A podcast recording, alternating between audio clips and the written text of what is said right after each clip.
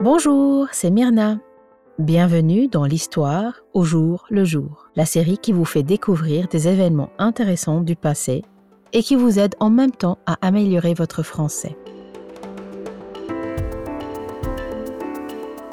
Vous allez entendre une série d'événements historiques deux fois de suite.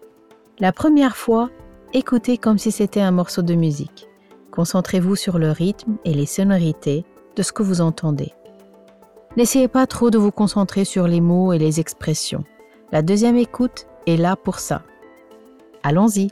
Alors, que s'est-il passé ce jour dans l'histoire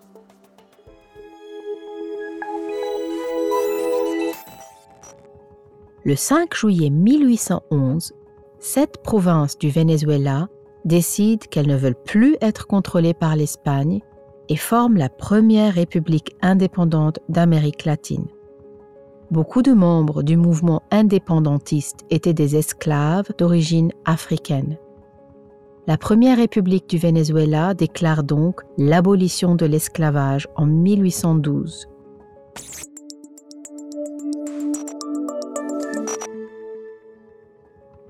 Le même jour, en 1975, le joueur de tennis Arthur Ashe est le premier noir à gagner le tournoi de Wimbledon. Il deviendra ensuite un grand militant pour les droits civiques et humains.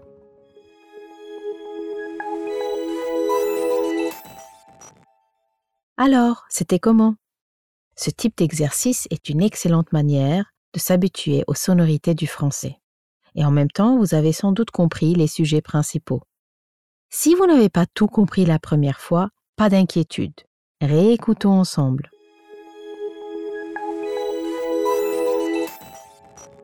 Le 5 juillet 1811, sept provinces du Venezuela décident qu'elles ne veulent plus être contrôlées par l'Espagne et forment la première république indépendante d'Amérique latine.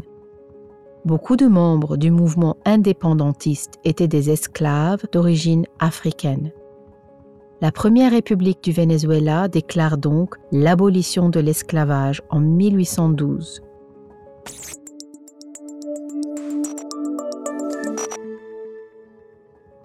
Le même jour, en 1975, le joueur de tennis Arthur Ashe est le premier noir à gagner le tournoi de Wimbledon. Il deviendra ensuite un grand militant pour les droits civiques et humains.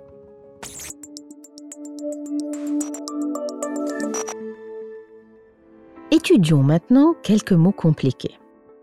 Une province est une région, une division administrative d'un pays. Par exemple, le Venezuela était composé de dix provinces différentes. Déclarer signifie dire ou bien annoncer officiellement. Ici, la République du Venezuela déclare l'abolition de l'esclavage. Un tournoi est une compétition qui se déroule en plusieurs matchs. Enfin, les droits civiques sont les droits et les libertés politiques qu'un État donne à ses citoyens. Bien entendu, vous pouvez toujours revenir en arrière si vous voulez réécouter ces mots. C'est tout pour aujourd'hui. Alors, rendez-vous demain pour un nouvel épisode de l'histoire au jour le jour.